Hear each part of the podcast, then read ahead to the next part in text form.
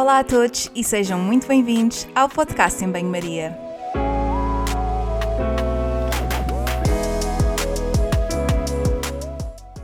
Muito obrigada por estares desse lado. Eu sou a Margarida e conto contigo ao longo dos próximos episódios. Já sabes que aqui a ciência e o bom senso são o prato principal, sempre acompanhados com uma generosa dose de sentido de humor. Por isso, fica desse lado nos próximos minutos para ouvir uma conversa sobre um tema que vou desde já apresentar.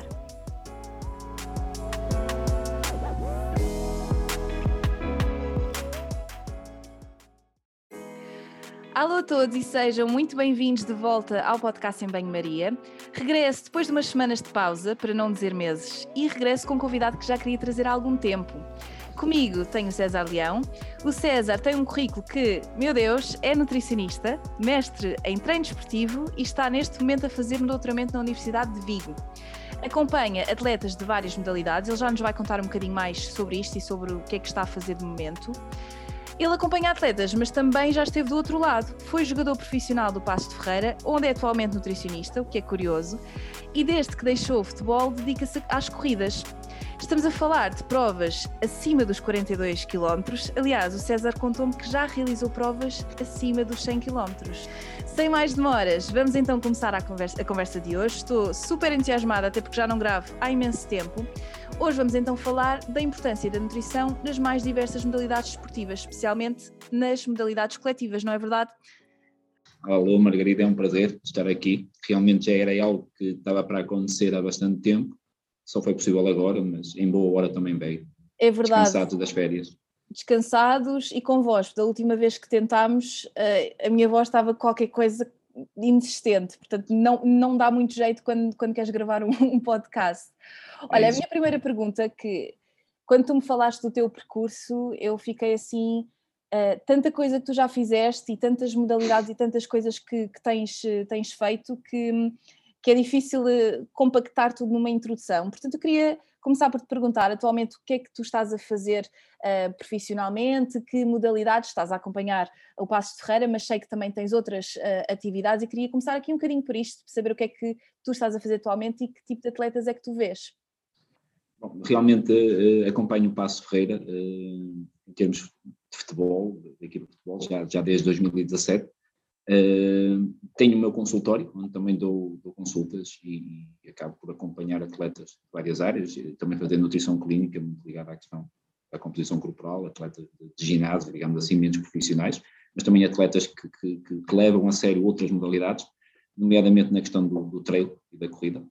Também sou um bocadinho procurado também, até pela experiência que também já adquiri uh, em correr, não, não com muito sucesso, mas pelo menos dá para perceber o que é estar lá no meio também dou apoio à, à Federação de Voleibol, uh, em termos de logística, em termos de composição cultural, em questão dos estágios da avaliação, uh, e basicamente isto é dedicar ao, ao, meu consultório a tentar estar em cima nestas situações todas do futebol, é, temos de estar sempre, todas as semanas, a tentar resolver alguns problemas que vão surgindo e, e a tentar arranjar tempo para terminar o meu doutoramento, porque além disso tudo também acabo por fazer docente, ou dar aulas no IPMAE e no IPBC, na Escola Superior de Desporto e Lazer, em, em Melgaço, que também me tira, ocupa algum tempo, não tira, porque o tempo não se tira, não se perde, apenas se utiliza. Claro. Quando acaba é, utilizar assim.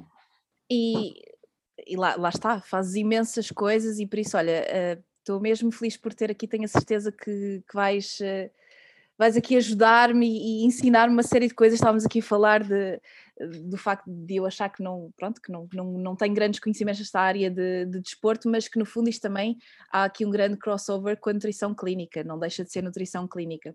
Falaste-me de várias modalidades. Uh, hoje, o tema de hoje é, portanto, a nutrição aqui aplicada um, aos esportes coletivos. Uh, eu já falei de nutrição no desporto uh, noutros episódios, mas esta, portanto, estas modalidades são muito características. Obviamente, cada atleta vai ser diferente, mas há toda aqui uma dinâmica. E eu gostava de perceber, uh, tenho imensa curiosidade, porque eu sei que tu acompanhas uma equipa de futebol, portanto, acompanhas o Passos de Ferreira.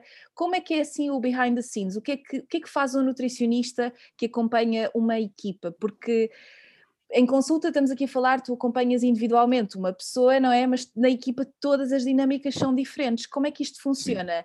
No pré-treino, nos jogos, como é que onde é que, como é que tu te. Um, força. Sim, é, é, é, diferente realmente de, de, uma modalidade individual, ou seja, enquanto numa modalidade individual, eh, no fundo, o sucesso ou insucesso vai sempre depender da capacidade do atleta, há, outros, há outros fatores, mas no fundo é o atleta em si. Nas modalidades coletivas, e o futebol será um exemplo, vai depender de muitos outros fatores que muitas vezes não são dependentes do próprio atleta. A nutrição acaba por entrar, sobretudo, na, na possibilidade que dá ao atleta de atingir o seu potencial máximo em termos físicos, da disponibilidade, de aumentar a disponibilidade física do atleta para o treino, para o jogo, eh, para poder eh, eh, exponenciar todas as suas capacidades técnicas e dessa forma contribuir para o sucesso da equipa para o seu sucesso. Aquilo que nós tentamos, é o que eu tento fazer e que acho que é o, é assim que deve ser no, nas modalidades coletivas, é tentar, tentar estar envolvido em tudo que possa ajudar os atletas a tomar melhores decisões, a tentar ajudar a aumentar o conhecimento dos atletas no que diz respeito às melhores escolhas alimentares, eh, eh, porque realmente eh, as necessidades serão diferentes, eles serão todos diferentes, há pontos comuns, o comer antes, o comer depois, mas depois há todo aquele trabalho como se costuma dizer, das outras 22 horas. Eles passam duas horas no campo e depois têm todas as outras 22 horas para, para realmente trabalhar naquilo que nós pretendemos. E a nutrição é um desses aspectos.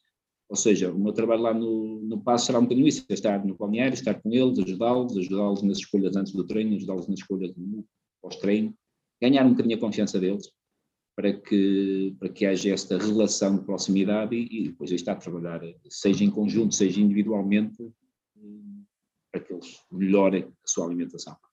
Eh, depois também todos os outros aspectos logísticos, eh, emendas para os dias de jogos, emendas para estágios, escolha de suplementos em determinadas fases da época, avaliação da composição corporal, eh, ajuda na reabilitação de, de, de lesões, eventualmente, sempre necessário.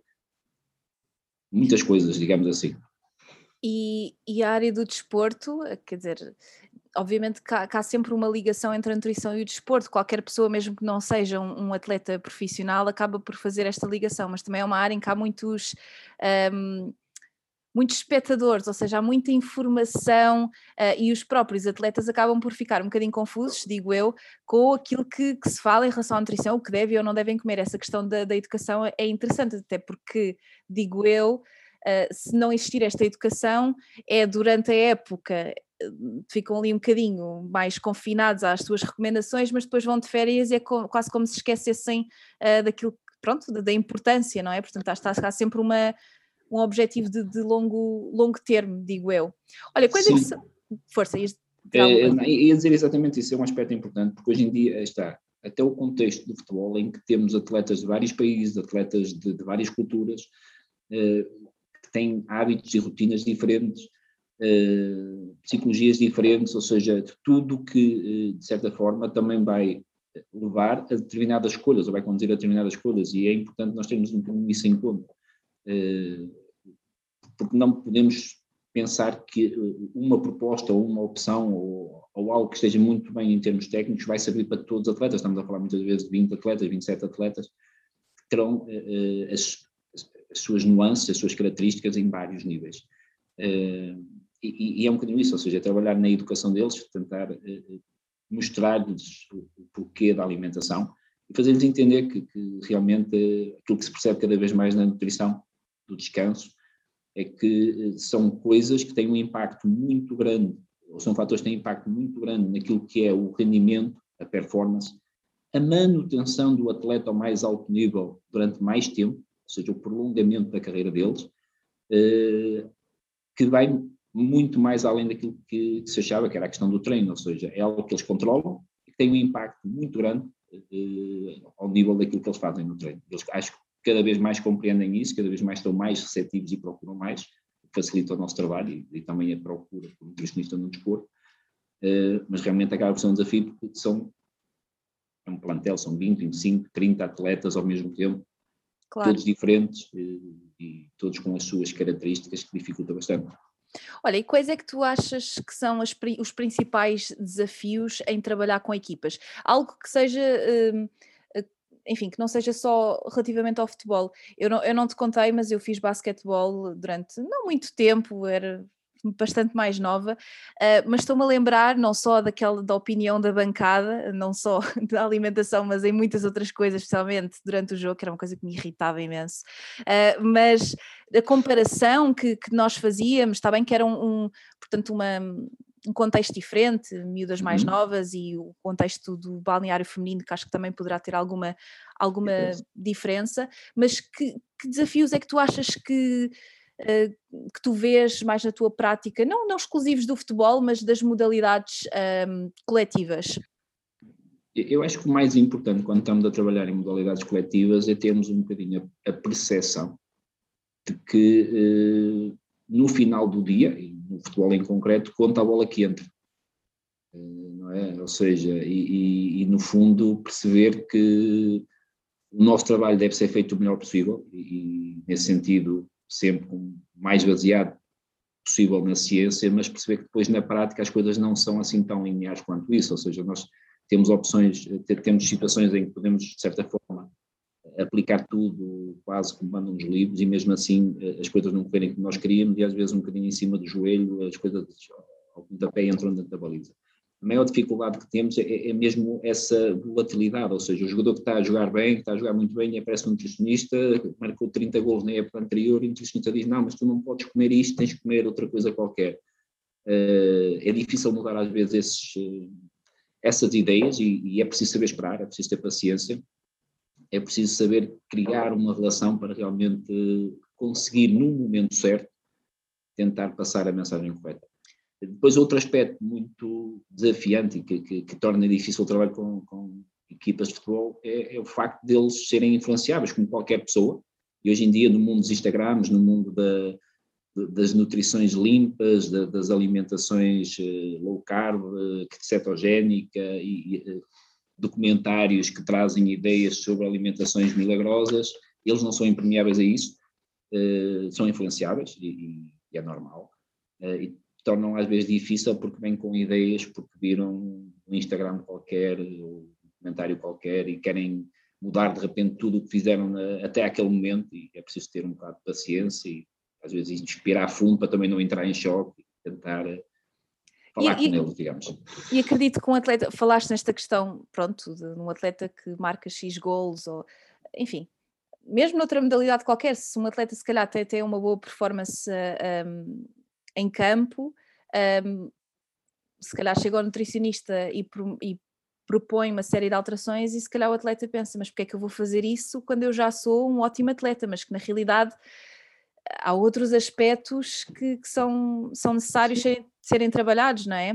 Uh, e acho que esta questão de, de ser em grupo, não é? Portanto, estamos a falar de equipas, depois dificulta, digo eu, ou vais-me dizer tu que, que, que, estás no terreno, depois a questão da individualidade, porque nós sabemos que uh, one size doesn't fit all, não é? Quer dizer, não, não, é, não é igual para todos, eles são todos muito diferentes. Como é que tu trabalhas esta individualidade? Tu consegues ter tempo, uh, ou deveria, não só no futebol, mas em qualquer outra modalidade, acho que é achas que é necessário e é importante esta individualidade e te, passar tempo com cada atleta para, para ajustar as coisas conforme conforme necessário? Como é que isto é feito? Isto é, é algo execuível? Aquilo que eu percebo e aquilo que fui aprendendo lá no, no, no Passos, fui percebendo, ou seja, o facto de ter jogado e ter andado lá por dentro, de certa forma, também me ajudou, mas é um bocadinho isso, é, é, é tentar estar no terreno e, e pegando numa frase do, do Close, eh, que, que é nutricionista desportiva, e daí até, eh, e ele dizia que a primeira vez que trabalhou num clube, eh, ficou com sérias dúvidas de que o dono do clube achava que lhe tinha pago, que se passasse por ele, achava que lhe tinha pago para ele tomar chá e comer e lanchar com os atletas, porque era aí que ele, que ele criava uma relação com eles. E, e a lógica da individualidade é um bocadinho essa, ou seja, é esperar os momentos certos, muitas vezes, estar no terreno. Eh, sempre que possível eu tento estar lá, lá presente, nem sempre é possível, não é, não é só o que eu faço, mas sempre que possível estou lá e tentar aproveitar todos os momentos exatamente para uh, estar próximo daqueles atletas que possam, possam para ser que estão a precisar de um bocadinho mais de ajuda em determinado aspecto. E depois aproveitar todas as ocasiões, nos estágios do, clube, nos dias de jogo, no pós-jogo, uh, para ter conversas com eles, lhes tirar dúvidas, ou seja, no fundo estar disponível e esperar que, mais do que impor a nossa presença, esperar que também o atleta venha procurar e tenha curiosidade.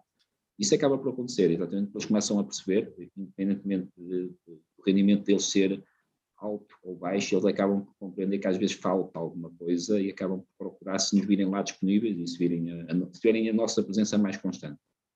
E consegues ajustar, porque estou aqui a pensar, uh, o nível de, de atividade, uh, portanto, o nível de, de, exercício, o tipo de exercício que é feito é diferente de jogador para jogador. Por exemplo, se, se falarmos de um guarda-redes para um avançado, ou se formos para o basquete e pensarmos num base e um extremo, quer dizer, o uhum. tipo de, de exercícios explosivos e o, uh, mesmo o tempo de campo são, é algo que influencia depois aquilo que eles têm de, uh, de consumir. Consegues fazer essa, essa alteração? Porque tu falaste que trabalha que planeias as emendas e mesmo quando eles eh, vão jogar fora e tudo mais, há espaço para, ok, eh, este atleta tem de comer mais disto ou mais daquilo, ou é algo que infelizmente não, não é possível? É, é muito difícil uh, gerir essa situação. É fácil e perceber um exemplo. Uh, no dia de jogo, ou na véspera de jogo, em que devemos aumentar os hidratos de carbono, uh, eu não vou perguntar ao treinador quem é que vai jogar e ter que os jogadores, ah, vocês vão jogar, vocês têm que comer mais, aqueles não jogam, vocês não, não sabemos. Uh, e aquilo que fazemos é, toda a gente come mais, uh, e depois quem joga, joga, quem não joga, tentamos alertar para o facto de que não gastaram tanto, então a seguir terão que reduzir, terão que reduzir mais, ou seja, terão que repor o equilíbrio daquilo que são o valor calórico.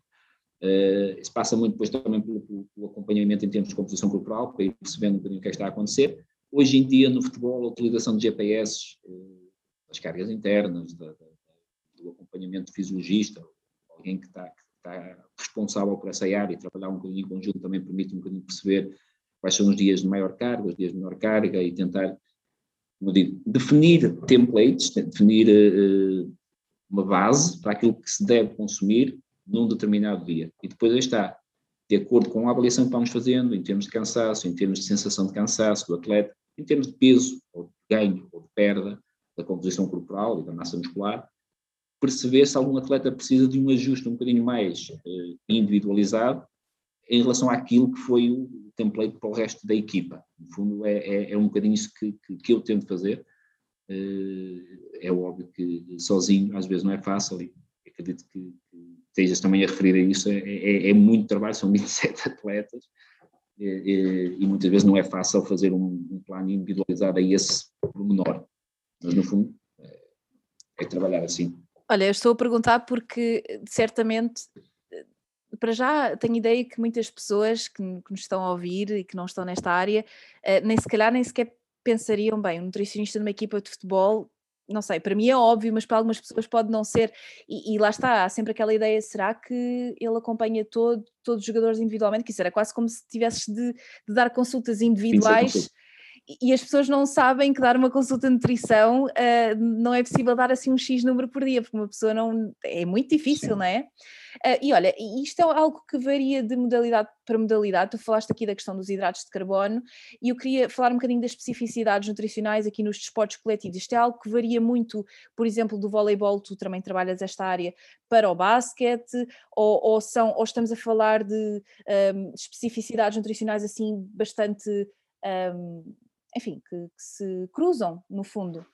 É, no fundo, as modalidades coletivas podem se inserir naquilo que nós chamamos de modalidades de caráter intermitente, ou seja, em termos de gasto energético, eh, elas vão ter eh, utilização energética eh, das vias aeróbias e das vias anaeróbias. Normalmente, e às vezes não pensamos muito isso, a atividade mais realizada num jogo de futebol é caminhar. Ou seja, mas a verdade é que o jogo se vai decidir nos momentos explosivos, no sprint, no salto, no remate, eh, eh, e é para esses momentos que o jogador tem que estar preparado. E para esses momentos o combustível é, é a glicose, é o hidrato de carbono.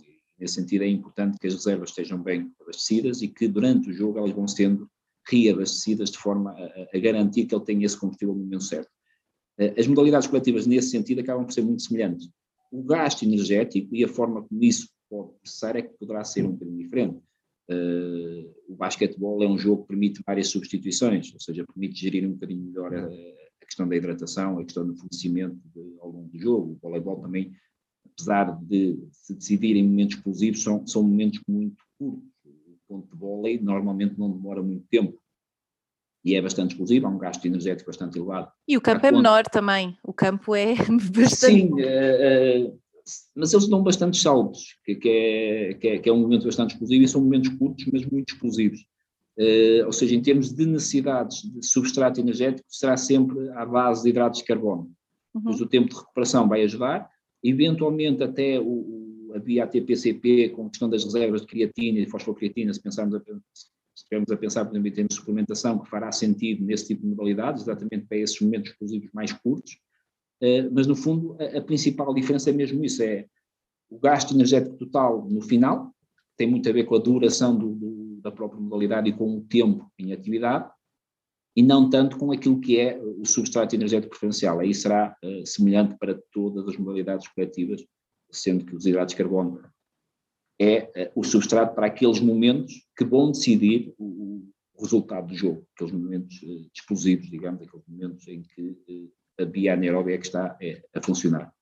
E olha, e que estamos a falar de que tipos de hidratos de carbono, só para, e, e, já agora só para clarificar um bocadinho para quem não, estes termos são assim um bocadinho diferentes. Quando nós fazemos uh, exercício, nós vamos utilizar diferentes substratos dependendo do exercício que fazemos. Ora, se são exercícios mais explosivos e mais rápidos, se é algo contínuo, obviamente uma pessoa que está a correr os tais 100 km, que eu acho que é uma loucura, César, eu, eu acho que isso é o que eu faço todos os, todos os, não sei se faço isso todos os meses a andar para, para o trabalho e a vir para casa, portanto...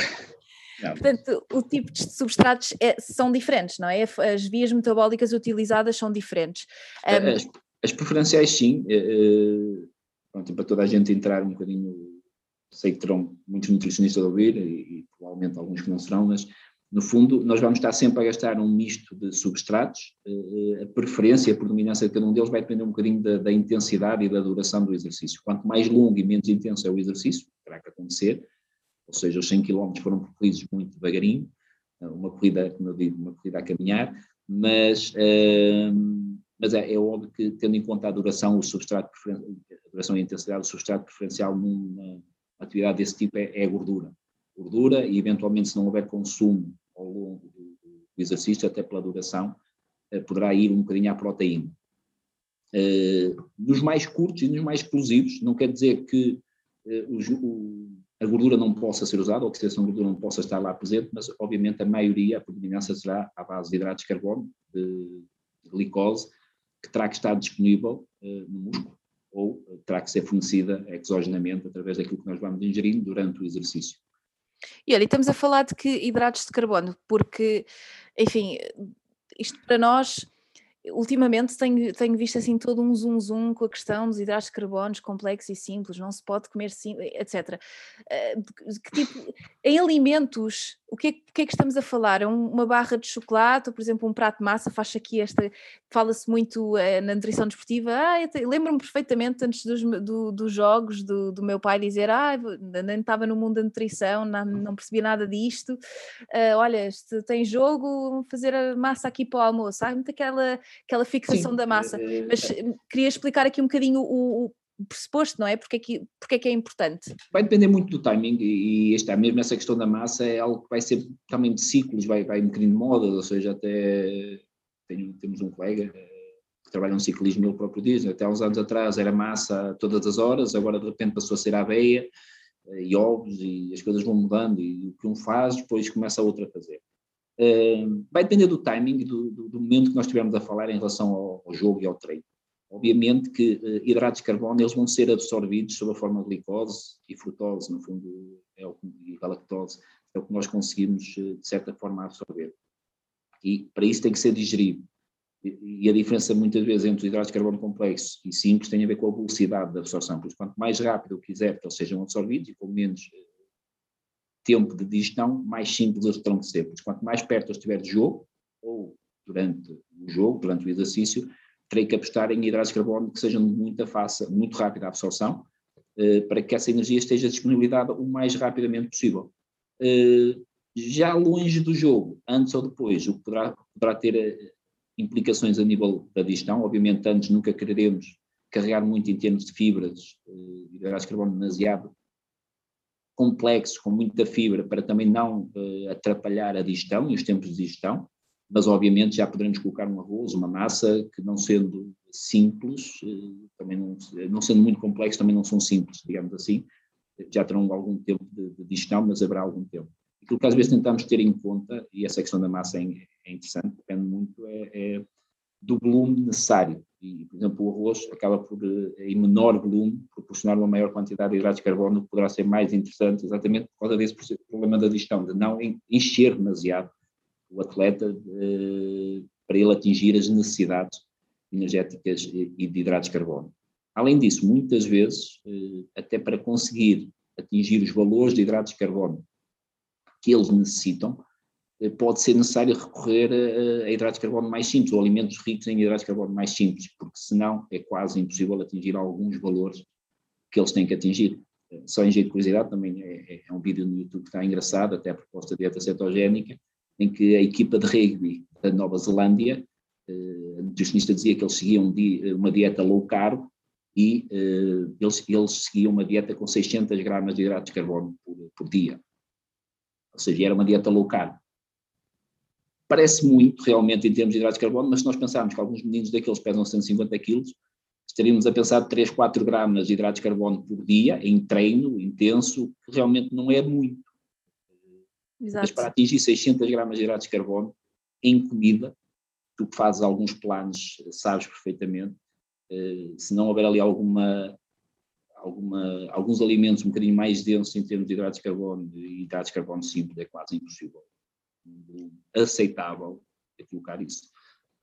E, e, lá está, quando nós estávamos a falar um bocadinho em off, quando nós temos objetivos específicos, obviamente que trabalho no hospital, os meus pacientes têm outros objetivos, mas que às Sim. vezes têm de uh, incluir ali qualquer coisa, uh, às vezes com proteína, que, que em, em contexto de doença Uh, é muito difícil às vezes as pessoas terem, quererem sequer comer e então tem de colocar ali alimentos-chave que às vezes quem está de fora vai olhar, isto não faz sentido nenhum, mas que nós sabemos que temos de atingir aqueles targets porque isso vai ter todo um, um, impacto no outcome e neste caso nos atletas na, na performance. E, e, depois do, portanto, depois destes momentos uh, de competição, seja de treino ou de jogo, uh, que aspectos é que, é que são importantes? Aí vai depender um bocadinho daquilo que nós tivemos a pensar com um microciclo, ou seja, com um planeamento semanal. Quando nós estamos a falar de, de atletas, o que nós queremos a seguir a um, um jogo é que ele recupere o mais rapidamente possível, a seguir a um treino, é que ele recupere o mais rapidamente possível e esteja disponível em termos físicos o, e, ideais, a 100%, digamos assim, o mais rapidamente possível.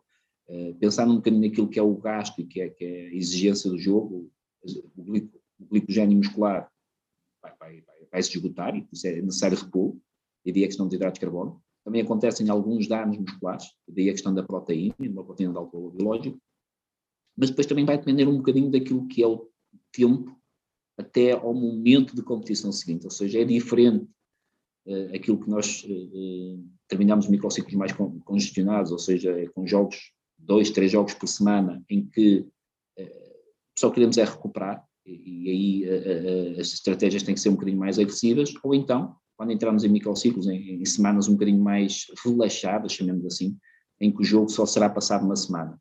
Eh, e obviamente queremos educar o atleta, eh, falamos muito sobre isso, a ideia é tentar educar o atleta em todos os momentos, mas a preocupação, eh, por exemplo, no mês de agosto para o Passo de Ferreira, tinha muito mais a ver com questões de recuperar e mostrar e ser mais agressivo naquilo que eram as estratégias para eles recuperarem do que, se calhar, neste momento em que vamos passar a ter jogos uma vez por semana.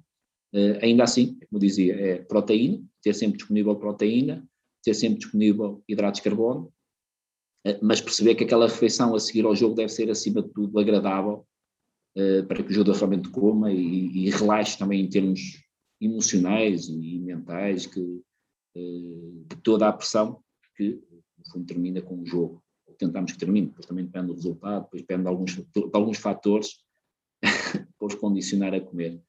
E... Uh, no fundo, é um bocadinho isso. E essa também é uma pergunta que, que eu tenho, a questão emocional, já lá vamos, mas antes, antes de lá chegar, não queria, não quero de todo esquecer, ainda no momento de competição, e não só, mesmo no treino, a importância dos intervalos, porque certamente que estes também são momentos em que, em que podes aqui incluir algumas coisas um, importantes, não é?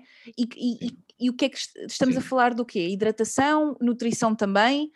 Um, no fundo, no fundo é um bocado isso, é, é, olhar para aquilo que é a exigência do jogo. Eu estou sempre a cair nisto, mas isto vale para qualquer modalidade e para qualquer situação. Olhar para aquilo que são os nossos objetivos, para aquilo que causa o desgaste e que pode minimizar ou diminuir o rendimento do atleta e tentar minimizar isso. Em jogo, depois vai depender um bocadinho das características do jogo.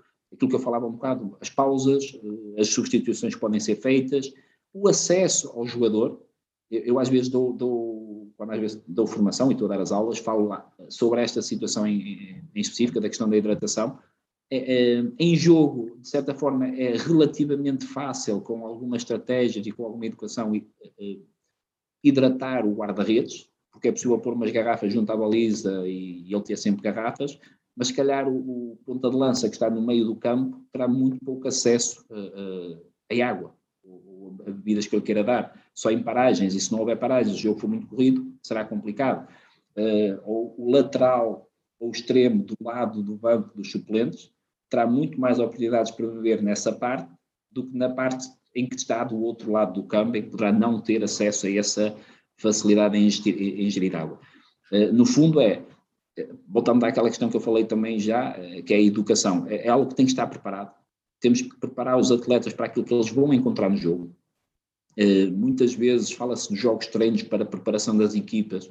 Eu acredito que muitas vezes os jogos treinos, acredito não, é, é, assim que nós vemos lá em Passos, e acredito que a maior parte dos clubes também façam isso, os jogos treinos são de preparação para toda a estrutura, para o departamento médico, para a nutrição, para os jogadores prepararem para aquilo que vão encontrar em jogo, no que diz respeito à nutrição, à hidratação, à fisioterapia, à, preparação para o jogo, Uhum. Uh, e esses momentos têm que ser uh, aproveitados dessa forma, porque senão o atleta chega ao, ao, jogo e não sabe que vai ter garrafas junto à, à, baliza, não sabe que vai ter garrafas junto ao meio campo.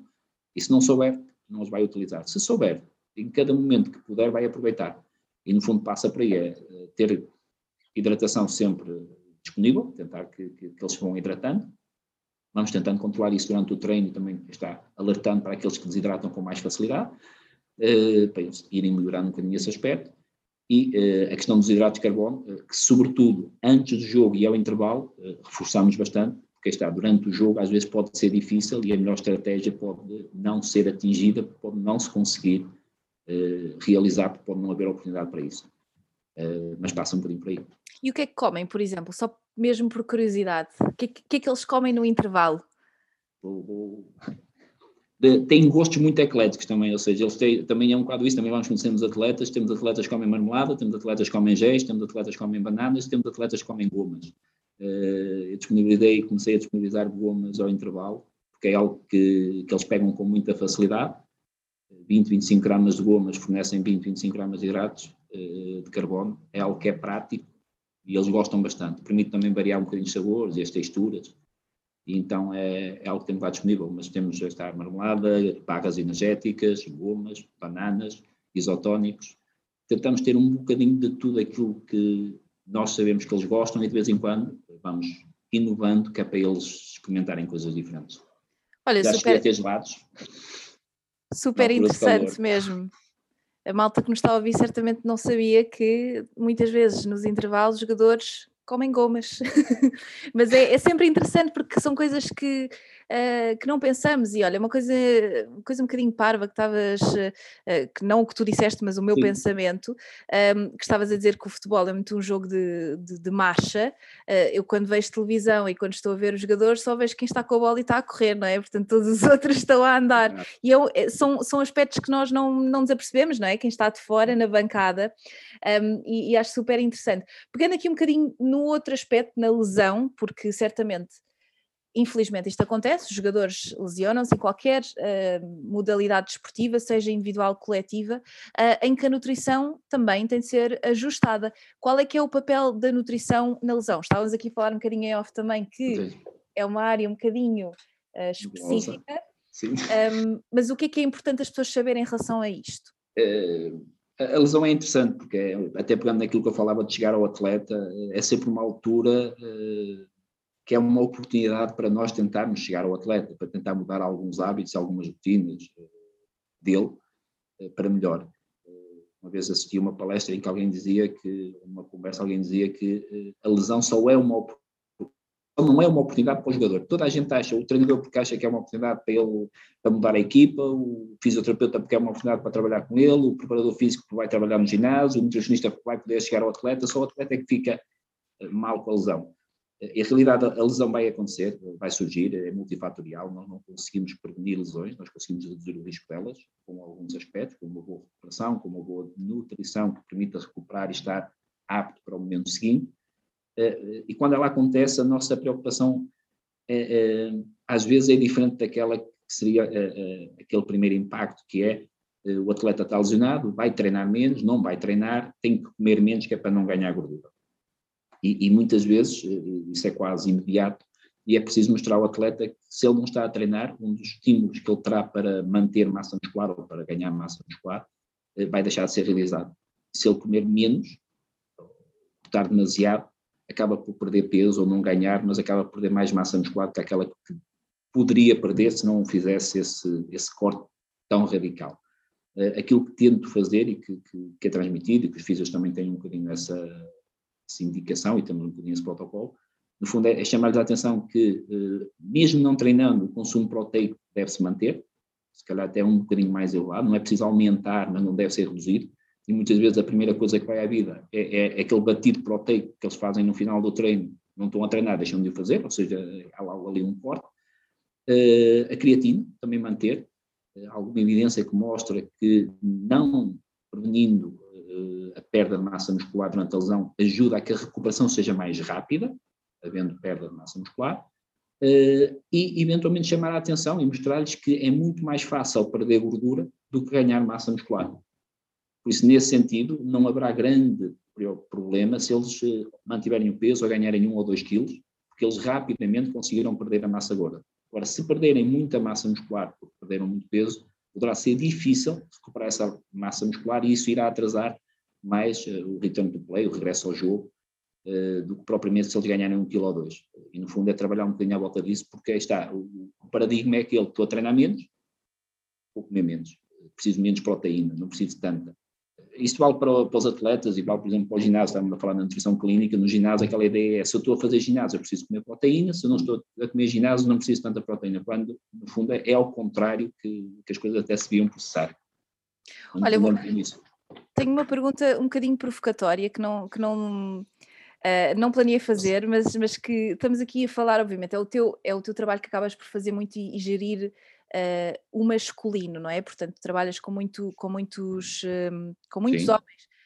Achas que estas questões são uh, devem ser tratadas ou costumam ser tratadas de forma diferente quando temos atletas femininos? Porque tu falaste aqui agora de uma questão que eu achei muito interessante. Como sabes, eu gosto da parte do comportamento alimentar um, e também tenho uma questão em relação a isso, que já lá vamos mas falaste-me aqui desta questão da perda da gordura, do ganho da massa muscular, todas questões associadas ao corpo e que, obviamente, com um atleta sabe que o corpo é muito uh, a sua ferramenta de trabalho, não é? Uh, Mas que, que isto às vezes é capaz de ser um bocadinho difícil de gerir, uh, porque não deixa de ser uma parte integrante daquilo que nós somos, não é? E da nossa autoestima, portanto é uma coisa. É, acredito que seja difícil. Achas que isto é muito diferente quando tens um público feminino. Eu, não, eu nunca trabalhei nesta área, portanto um, tenho alguma curiosidade. Achas que estas questões são mais fáceis de gerir num, num plantel masculino, em que há. Hum, é, é capaz de ser mais fácil, uh, até porque em termos de composição corporal, muitas vezes também é mais fácil de gerir, pelo menos para a experiência que eu tenho. Uh, mas hoje em dia, uh, a composição corporal não é só um aspecto de performance. As redes sociais, a imagem do atleta são, são importantes para ele, ou seja, essa questão psicológica dele querer estar sempre bem e de querer mostrar, digamos assim, faz parte um bocadinho daquilo que também é a imagem do que é a ferramenta dele em termos de patrocínios, de, de contratos, uh, e acaba por também ter alguma importância naquilo que são as escolhas alimentares deles. Eh, eu acho, eu acho que, acima de tudo, era aquilo que eu dizia há um bocado, eles são, são muito influenciáveis, como as outras pessoas, e acabam por andar sempre à procura daquilo que eles acham que pode dar aquela vantagenzinha. Uh, e, e, pode, e parece sempre muito estranho, eles vivem num mundo em que tem muita coisa, parece sempre muito estranho que o que eles precisam é do simples. Ou seja, uh, parece que sempre que aquela pessoa que oferece alguma coisa que é, é nova, que é diferente, que, que promete milagres, irá sempre funcionar um bocadinho melhor. não sei e até nisso a questão também, a resposta poderá parecer assim um bocadinho discriminatória em relação às mulheres, as mulheres poderão ser um bocadinho mais suscetíveis a cair um bocadinho nessa ideia das dietas, porque desde novas, se calhar ainda antes de serem atletas, já viviam um bocadinho sobre essa pressão.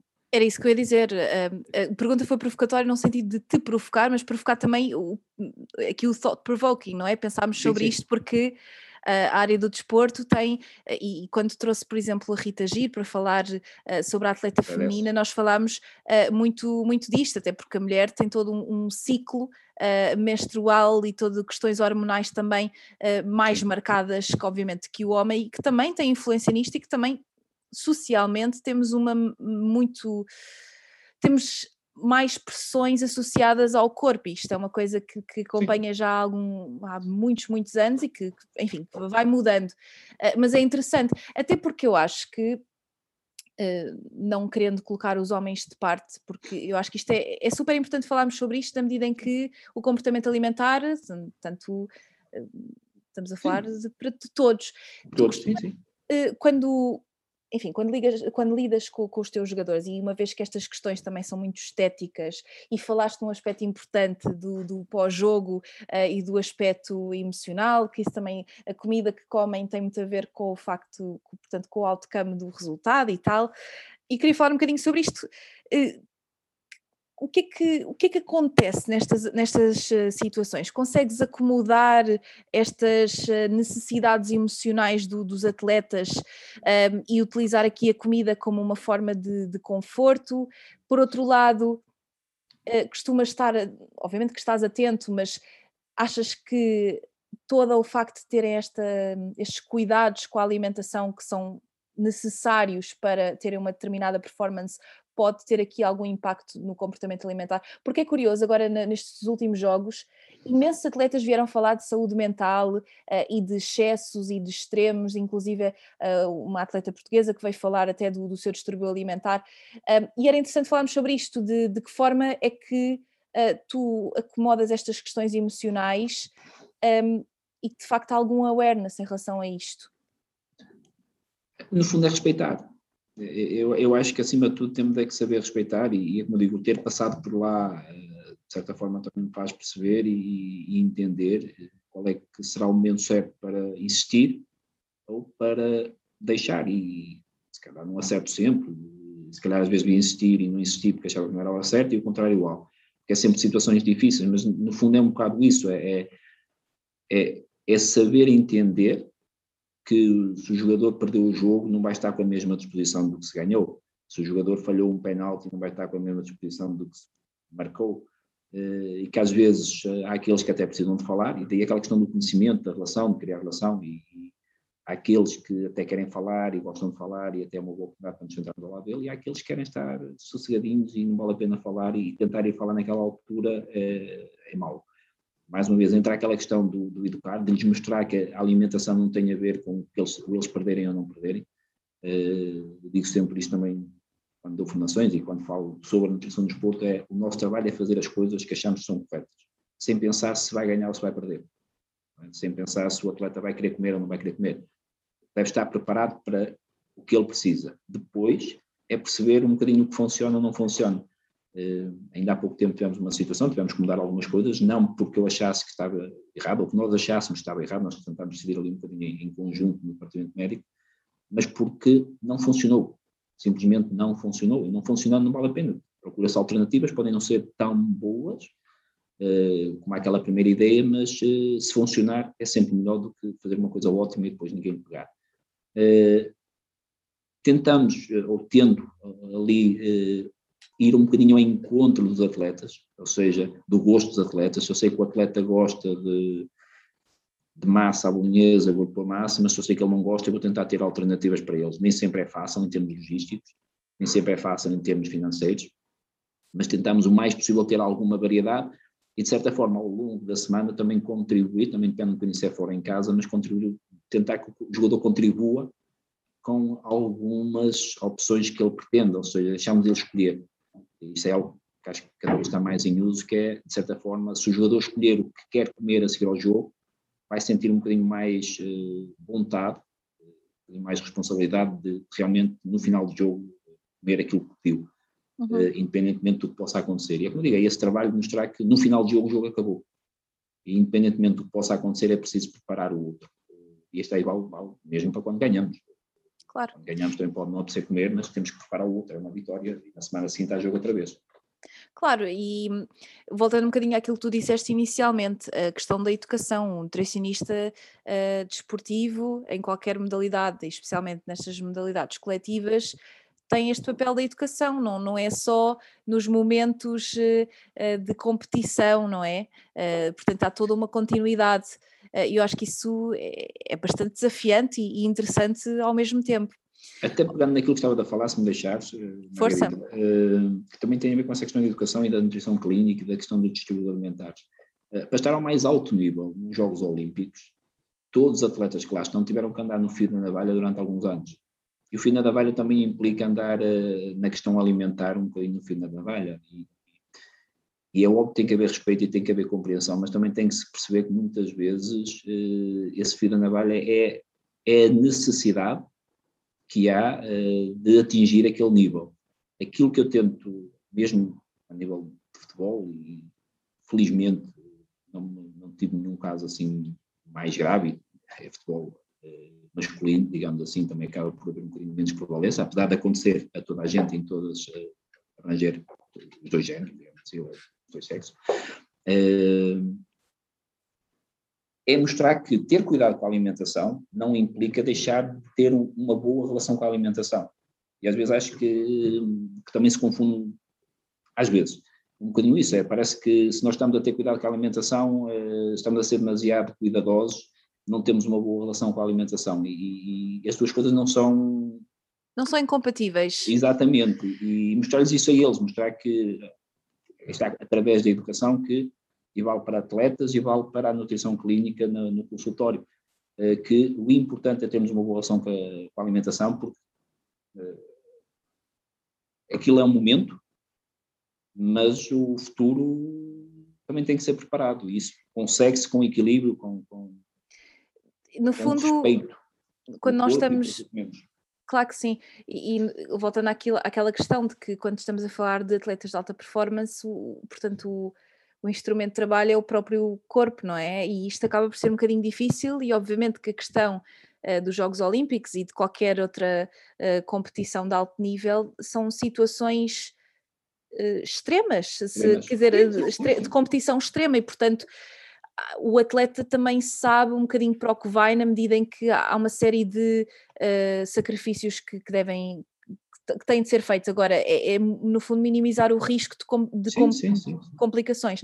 Olha, a minha última questão, porque estamos já no fim também, uh, sei que tens uma agenda um, preenchida, queria só perguntar-te um, em que medida ou como é que era a tua experiência enquanto, enquanto jogador? Estamos aqui a falar da parte nutricional e não sei se não sei se podes dizer, um, mas se calhar é melhor não. Então, pronto, mas, mas vou terminar, vou terminar, Vou terminar a pergunta e depois tu, tu, logo me dizes o que é que podes uh, partilhar. Mas, uh, obviamente, que ser nutricionista já tens todos estes conhecimentos. Quando era jogador, quais é que eram as principais. Um, não, não, não, não, gosto de chamar-lhe asneiras, porque acho que, que, isto da parte alimentar. Diferenças, eu chamo-lhe diferenças. As, principais, as principais diferenças e que hoje pensas, meu Deus, como eu não era, aquilo não era a opção ideal. O, eu fui jogador de futebol, fui, fui, joguei no passo, até de vez em quando brinco com isso, eu consigo ser jogador naquela altura toda a gente era, não é? Isto, com esta altura ser guarda-redes então ainda pior, mas as principais diferenças até têm a ver também com o futebol em si. O futebol era mais técnico, menos físico e, e, e no fundo o jogador uh, no fundo preocupava-se em jogar e não pensava muito no futuro, ou seja, voltamos a falar naquela questão da longevidade. E, e no meu tempo, chamamos assim, que eu também, também já fiz muitas coisas porque sou velho, mas a idade também nos deixa, também nos permite fazer muitas coisas. Eh, as carreiras acabavam muito cedo. Jogadores aos 28, 29, 30 já estavam velhos. E hoje em dia temos atletas a competir ao mais alto nível, aos 34, 35, 36. Temos o Buffon que acabou de fazer mais uma clean sheet, uma baliza inviolável na Série A com 42 anos. 42 ou 43, vemos o Ronaldo ao mais alto nível com 35, 36, vemos o Messi com 34, ou seja, o que se vê cada vez mais hoje, e a nutrição bem contribui para isso, e os jogadores começam a perceber que a nutrição não os vai permitir ser melhores do que aquilo que eles são, mas vai permitir que eles sejam o melhor deles mais tempo. E é isso que eu acho que, que tento passar e tento explicar, e, e, acho que é isso que eles começam a compreender, que é o que lhes vai garantir que eles não vão jogar só até aos 28, 29, vão jogar até aos 34, 35, 36, ao mais alto nível. E talvez as pequenas coisas, claro que, sim, claro sim, que, sim. que, a nutrição não, não, não ganha jogos, mas, mas certamente que ajuda em muitos aspectos. Sim, sim, a estarem ao mais alto nível naquele momento, mas também ao, ao, ao longo do tempo, ou seja, o corpo até consegue, uma época ou duas, uh, aguentar algumas coisas menos bem definidas, digamos assim, mas, mas não se conseguem manter ao mais alto nível sem, eh, sem estar tudo bem, bem, bem definido e no rumo certo.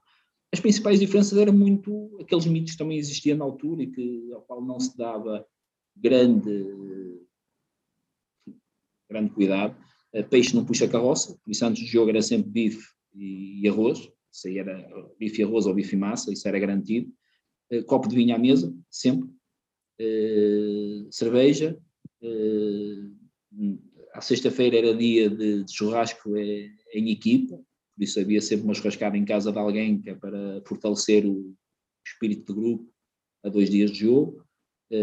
ou seja, coisas que hoje em dia são um bocadinho impensáveis ao mais alto nível, antigamente era era o pão nosso cada dia, chamemos assim, eh, porque não havia essa preocupação tão, tão grande como hoje em dia. Claro. No fundo é um bocadinho isso. Olha, eu gostei imenso desta, desta conversa, eh, aprendi bastante. eu agora ia te perguntar se, se, no final do jogo se ias, passavas ali na, no Mac Drive ou se, se, tinhas uma alimentação um bocadinho, um bocadinho mais regrada, mas, mas calhar, se calhar não vou, enfim, não vou, não vou perguntar mais em relação aos teus tempos de atleta, porque eu acho que tens de. Hum, por acaso não passava muito, também não havia muitos McDonald's na altura. É? eu estou a dizer isto, eu vou-te explicar, eu estou a dizer isto porque eu lembro-me, e atenção, eu não fui atleta, do, eu, eu, eu, Sabes que há uma coisa acho... engraçada, deixa-me só, agora também de educação, há um, há um, estudo muito engraçado de 2015, Brent Ruby, em que eles foram estudar a reposição de glicogênio após uh, exercício físico, em que deram suplementos desportivos e depois uh, a mesma quantidade, em termos de uh, nutricionais, de McDonald's, comprados em frente ao laboratório. E a reposição de glicogênio foi idêntica. É um dos fatores de, de, de recuperação, não é? Ou seja, não é, não é tudo, dano muscular não foi avaliado, mas a reposição de glicogênio, pelo menos, ao final de 8 horas, eh, acho que foi ao final de 8 horas, ou 4 e 24, eh, foi idêntica, em suplementos e em McDonald's, ou seja, eh, eu, às vezes não está mal, não é? Eu, eu, fiz esta pergunta e é daquelas que eu vou, vou acabar este episódio e pensar, oh, tipo, está calada, já pergunta, pergunta tonta, mas eu lembro-me, e eu não fui atleta, aliás, eu, quem, quem me está a ouvir e que jogou basquete comigo sabe perfeitamente que eu não jogava nada de jeito, mas que eu, enfim, eu continuava e tal, e tive lá uns tempos, uh, mas gostava muito de sair do jogo e, enfim, passar ali no Mac Drive, especialmente quando perdíamos, né? pedia ali ao meu pai, olha, passa ali, uh, mas, mas obviamente que estamos a falar do mais alto nível, mas que certamente, hum, mesmo pessoas, enfim, atletas que, que fazem competição, mas que não estão, uh, que não fazem disso eh, enfim, o seu, a sua, não é a sua profissão, eh, que certamente também fazem determinadas coisas em relação ao, ao, depois do jogo, especialmente pensar, bem, eu dei o litro e portanto agora vou comer isto ou aquilo, um bocado como jeito de recompensa. E foi mais nesse sentido de brincadeira, porque tu também foste atleta que, eh, que fiz essa questão. Olha, César, muito obrigada por, pelo teu tempo e pela, por todas as explicações. Espero que o, pessoal que nos esteja a ouvir também tenha achado que foi útil, tenho a certeza que sim. Um, e obrigada até aos próximos episódios. Beijinhos. Obrigado eu, foi um prazer e até à próxima.